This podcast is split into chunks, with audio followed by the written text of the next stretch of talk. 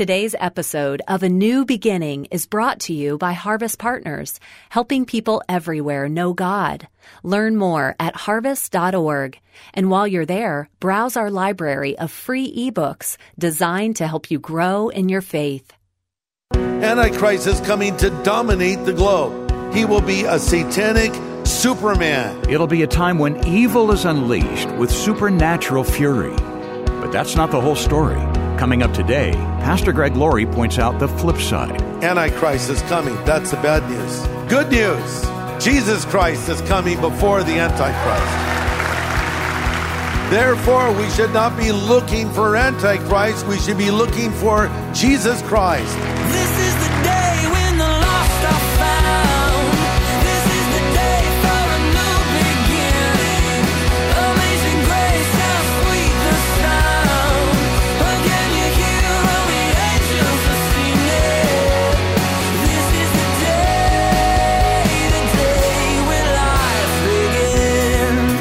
the Antichrist is a man shrouded in mystery. How could he be adored by so many and then soon bring death and destruction upon the planet? He'll bring a divided world together and then tear it apart. How can that be? Today on A New Beginning, Pastor Greg Laurie gives us a detailed view of this man of sin, this son of perdition, from the clear vantage point of Scripture. Pastor Greg clears up the mystery and solidifies our hope in the soon return of Christ.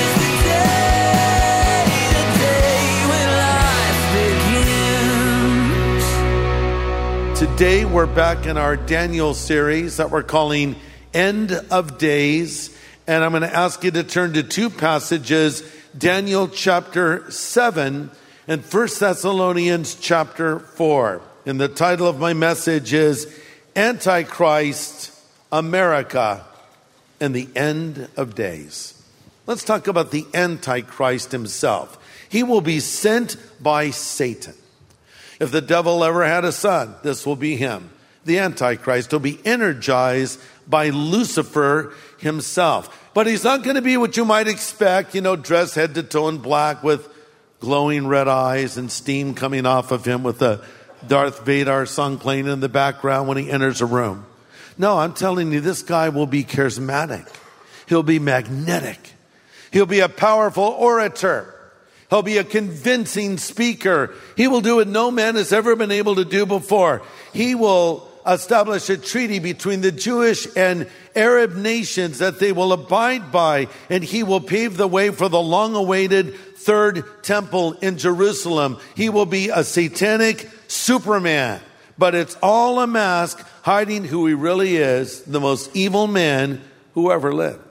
Daniel 7 verse 8, I was considering the horns, and there was another horn, a little one, coming up among them, before whom three of the first horns were plucked out by the roots, and there in this horn were eyes like the eyes of a man, and a mouth speaking pompous words. We'll stop there. So if you're taking notes, here's point number one. Antichrist is coming to defy and take the place of Jesus.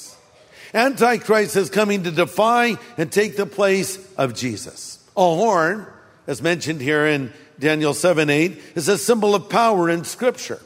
But this horn has both eyes and a mouth, reminding us that this is a person that is being addressed. And I would also add this the prefix anti does not only mean against, it also means instead of. So it's not just that this coming world leader, this beast, this charismatic politician extraordinaire is going to oppose Christ, and he will, but he also comes in the place of Christ. And for some, they'll believe he is the Christ, or he is their Messiah at least. But here's something else to know about Antichrist. Point number two, he is coming to declare war on believers. He's coming to declare war on believers. Daniel uh, 7:25 says, "Then the saints will be given into his hand for time and times and half." Okay? So we'll read this phrase in Daniel and elsewhere. And basically it comes down to this. The Antichrist will inaugurate what is often called the Great Tribulation period that will last for 7 years. In the beginning of the tribulation, the Antichrist will come off like a good guy. He'll come with his peace treaty. He'll come with his brilliant words. He'll come with economic solutions and many will hail him and love him and especially when he rebuilds the third temple for the Jewish people. But at the three and a half year mark, the abomination of desolation takes place and we'll talk about this more later too. But this is when the temple is rebuilt and it's desecrated by the Antichrist, marking the second section of the tribulation period where this coming world leader shows his true colors and they're not pretty. He begins to persecute Jewish people and he persecutes Christians and he begins to rule by force. And so that is what this is referring to. Number three, Antichrist is coming to dominate the globe. He's coming to dominate the globe. Revelation 13, 7 says, authority was given to him over every tribe, tongue, and nation. Now, again, I want to emphasize, how does he do it? Through war? No, initially through peace. The Bible says through peace he will deceive many. And so he'll establish peace, but then he'll be the ultimate man of war following that. Now here's another interesting thing about him. Number four, Antichrist will establish global control through a cashless society. Antichrist will establish global control through a cashless society, requiring people to take a mark and no one will be able to buy or sell without the mark under the reign of Antichrist. Now, I ask you, is this possible in technology today? Well, of course it is. We all know it is. So, you know, some of you are thinking, well, this is like the most depressing message I've ever heard. Okay, now let me pivot, change my direction. Antichrist is coming. That's the bad news. Good news. Jesus Christ is coming before the Antichrist. Therefore, we should not be looking for Antichrist. We should be looking for Jesus Christ. Don't waste your time trying to figure out who the Antichrist is. You say, well, I don't understand. What do you mean Jesus Christ is coming? I mean, he's coming. He's coming back for his people. In fact, I don't even believe the Antichrist can be revealed until Christ comes for his people and what we call the rapture of the church. And I'll define that in a moment. But over in Second Thessalonians 2 7, it says, the mystery of lawlessness is already at work. And now he who restrains will continue to do so until he is taken out of the way. So the Bible saying, and then that wicked one will be revealed, whom the Lord will destroy with the brightness of his coming. So let me simplify that. Bible saying before Antichrist can be revealed, the restraining force, the thing that's holding him back has to be removed. So what is the restraining force in the world today that keeps evil from spreading wholesale? It's Christians. It's Christians who stand up for what is true. Christians who speak out against what is wrong. Christians who make such a difference in every situation. Imagine if we were all suddenly just removed from the planet. You could see how all hell could literally break loose. So the restraining force is the work of the Holy Spirit through the church. Once the church is removed or caught up to heaven, I don't mean buildings, I mean people. Once we're caught up to heaven, Antichrist can begin his reign.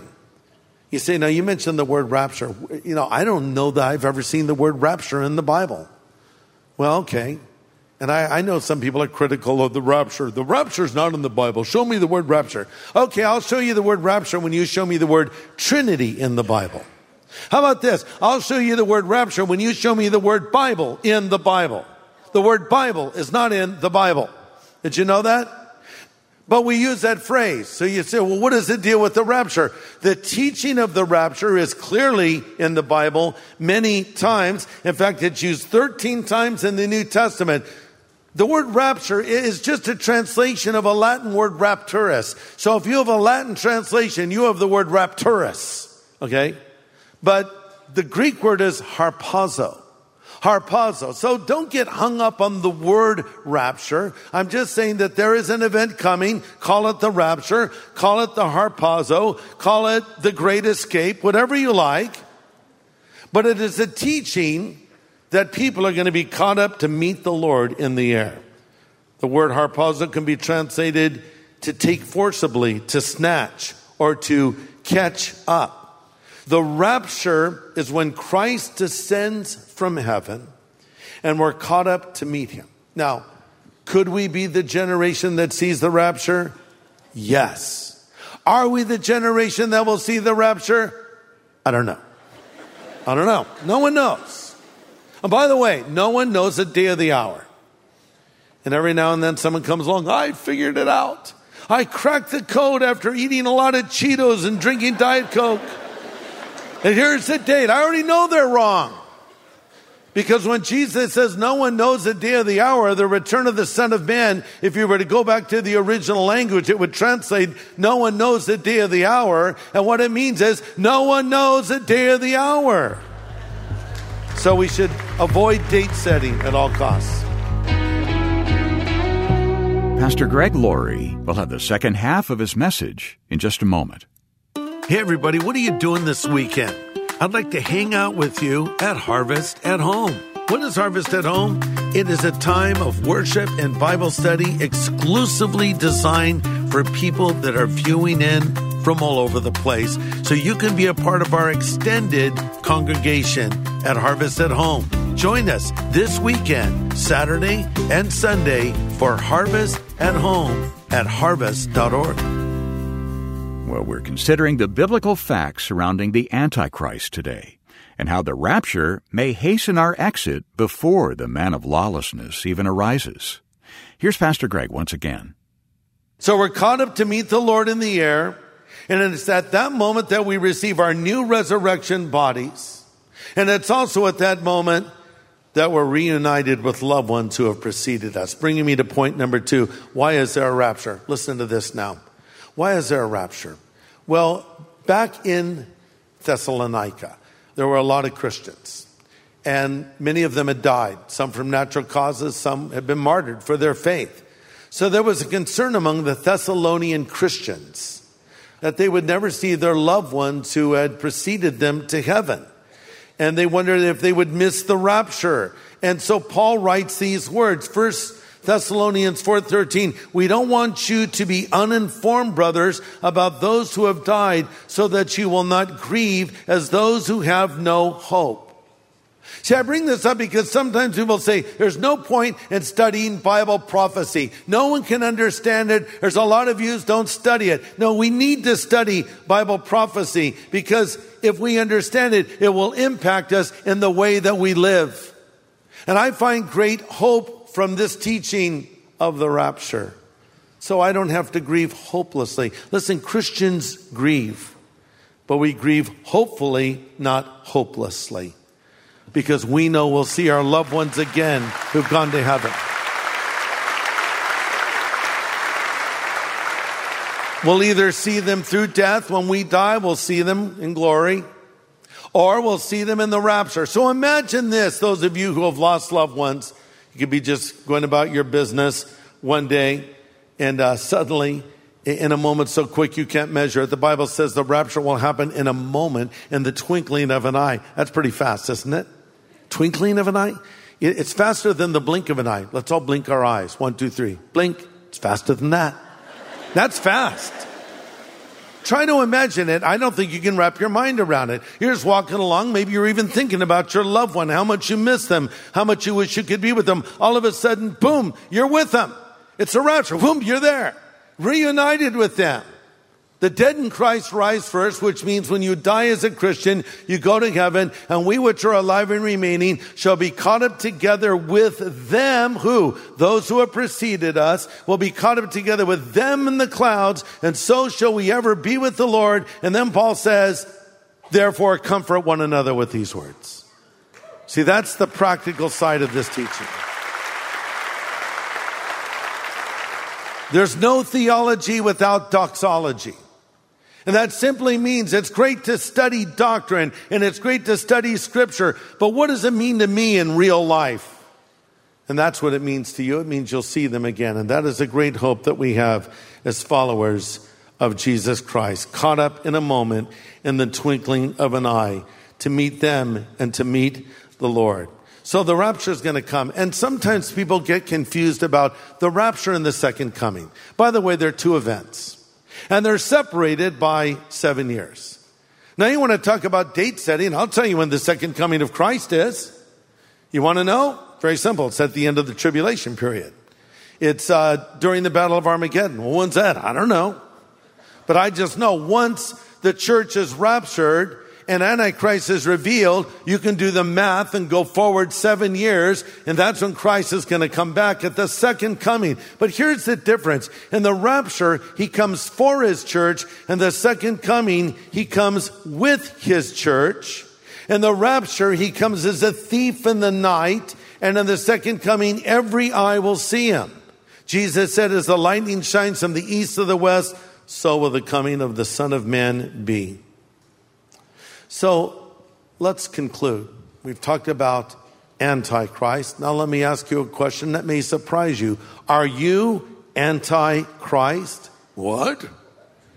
Are you saying I could be the Antichrist? No, I didn't ask you that. There's a difference between the Antichrist, the beast, and being Antichrist. That term is used of those who've turned against Jesus and away from the church. First John 2:18 says, "Dear children, the last hour is here, and you have heard that the antichrist is coming, and already many such antichrists have appeared. From this we know that the end of the world has come." These people left our churches because they never really belonged with us. Otherwise, they would have stayed with us. And when they left us, it proved they did not belong with us. Remember, anti-Christ, anti doesn't just mean against, it means instead of. Now, there can be someone here listening to me or wherever they're watching or hearing this later, and they'll say, Well, I'm against Jesus Christ and I'm against Christians and I'm against the Bible. Okay, man, you are anti Christ. You are. But then there can be someone that would say, well, it's not that I'm against Christians. It's just that I have other things in the place of God in my life. It's not that I don't care about God, but I care more about my career, or I care more about my vice, or I care more about my money, or I care more about this relationship. Do you realize that can be a form of anti because it's instead of Christ? And these people were in our church and they left our church and they never came back, proving they were never part of us. So what about people that come to church and you see them for weeks, months, maybe years, and they seem to be a passionate Christian. Then one day they just walk away. Nah, I don't believe in that anymore. I'm not into it. And they never come back to the Lord again. Did they lose their salvation? I would suggest to you maybe they never had salvation. Here's how you know if you're a real Christian. It's where you end up. Christians have lapses of faith. Christians have doubts. Christians fall short and Christians backslide. But if they're real believers, they'll always come home again. They'll always return to the Lord again. But if they never return to the Lord again, I suggest to you they were never Christians to begin with. And in effect, in a strict biblical definition, they're anti-Christ. You do not want to be that person. So let me ask in closing are you anti-Christ or are you for Christ? Those are your only options. And before you is death and life, and heaven and hell. You decide what you'll be. Rapture, it's coming. Could come in your lifetime, could come this year, could come this month, could come today. Nothing standing in the way of it. So I ask you now, are you rapture ready? You say, how do you know if you're rapture ready? Well, here's what you need to do. You need to admit you're a sinner. You need to turn from your sin. You need to ask Christ to come into your life and forgive you of your sin. Oh, also, you're basically saying you need to be a Christian. Bingo. See, if you're a Christian, you've got all of your bases covered. If you're a Christian, it's win, win, win, win, right? So if I die, I go to heaven. If the rapture comes, I'm taken to be with the Lord. I have purpose in this life and hope for the life to come. That's our hope. So that's how you know you're rapture ready by having Jesus live inside of you. Listen to this. When Jesus comes back for his people, not everybody is going to be caught up to meet him in heaven. Only believers will. There'll be people who are left. You don't want to be that person. So if you're not sure if you're ready for the return of the Lord, if you're not confident that you would go to heaven if you were to die today, why don't you respond to this invitation and ask Jesus Christ to come into your life? He'll forgive you of all of your sin, and you don't have to be afraid of any of the things we've been talking about. You don't have to be afraid of Antichrist or the tribulation period or hell or any of that because you have hope in Christ and you have the promise of spending eternity with Him. If you're not sure of this, let's get this resolved right here, right now. Let's all pray together. Father, thank you for your word to us. Thank you for sending Jesus to die on the cross on our place and to rise again from the dead. Now I pray for any that have joined us who do not yet know you. Lord, help them to see their need for you. Help them to come to you and believe in you now. In your name we pray. Amen.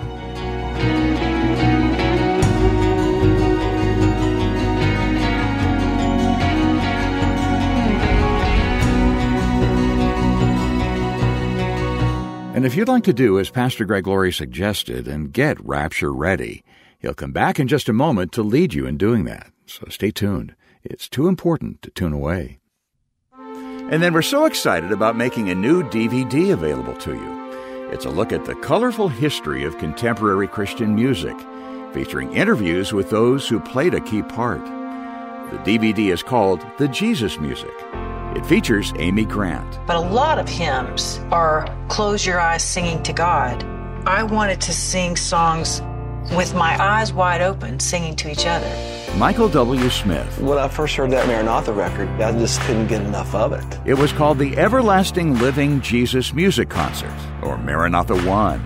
It broke new ground back in 1971. This thing called Jesus music, which exploded in Southern California, somehow found its way in my hometown. And it changed my life.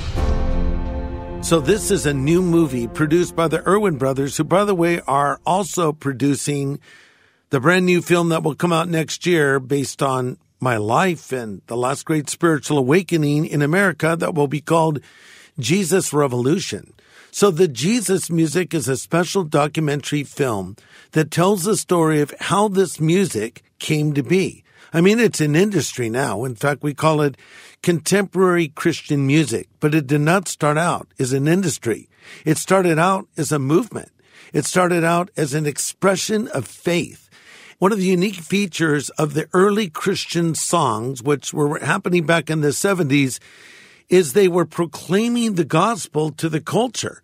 So it wasn't really designed to be our own music as much as it was designed to be our message brought to the culture around us. Well, a lot has changed since then, and now we have categories of it and, and different versions of it, and I think that's all great.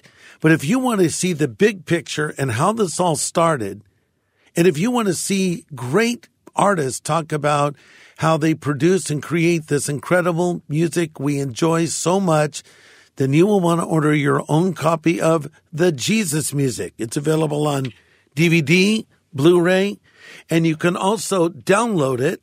There'll be a special code provided with the DVD we send you, and you can watch it on your phone, on your tablet, on your computer, or maybe even on your big screen TV. So this is something that I think you'll all love to have. It's entertaining, it's fun, it's insightful, and it also gives us a history of what God did and a sense of what God still wants to do in our future. So order your copy of the Jesus music for your gift of any size to our ministry. Whatever you send, we will put it to good use to continue to preach the gospel and teach the word of God. Yeah, that's right. It's a great investment, an eternal investment. You know, we saw more than 1,700 people make professions of faith at Boise Harvest a few weeks ago. More than 1,500 more by people watching online. Your investment helps us reach out with the gospel through those outreaches and through our daily outreach here on A New Beginning. And when you give, we'll thank you with this new film called The Jesus Music. It'll come to you on DVD, Blu ray, and in downloadable form. So contact us today. Our 24 hour phone number is 1 800 821 3300. That's 1 800 821 3300. Or write A New Beginning, Box 4000, Riverside, California 92514. Or go online to harvest.org. Well, Pastor Greg, you mentioned our need to come to Christ for forgiveness of sin in today's study. Right. Maybe there's somebody listening who'd like to do that, that'd like to take that step. Maybe you could help them with that right now. I'd be delighted to. Listen, if you would like to accept Jesus Christ into your life right now, and by that I mean if you would like your sin forgiven and have the assurance that you will go to heaven when you die, would you pray this prayer with me? Lord Jesus, I know that I'm a sinner, but I thank you for dying on the cross for my sin and rising again from the dead. I'm sorry for my sin, Lord, and I turn from it now, and I put my faith in you to be my Savior, my Lord, my God, and my friend. Thank you for loving me and calling me and accepting me. In Jesus' name I pray. Amen. Listen, if you just prayed that prayer meant it, I want you to know on the authority of God's word that Jesus Christ has just come to take residence in your heart.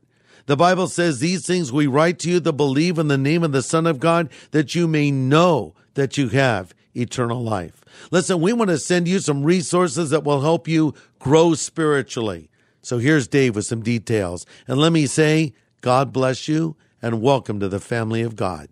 Yeah, and those resources Pastor Greg mentioned are all included in something we call our New Believers Growth Packet. It'll help you get started in living your life for the Lord. So, can we send it to you? Just ask for the New Believers Growth Packet. Our phone number is 1 800 821 3300. Call anytime 1 800 821 3300. Or write A New Beginning, Box 4000, Riverside, California 92514. Or go online to harvest.org and click the words Know God. Well, next time, Pastor Greg continues his series from Daniel called End of Days with a message called Three of the Hardest Words to Say. Join us here on A New Beginning with pastor and Bible teacher Greg Laurie.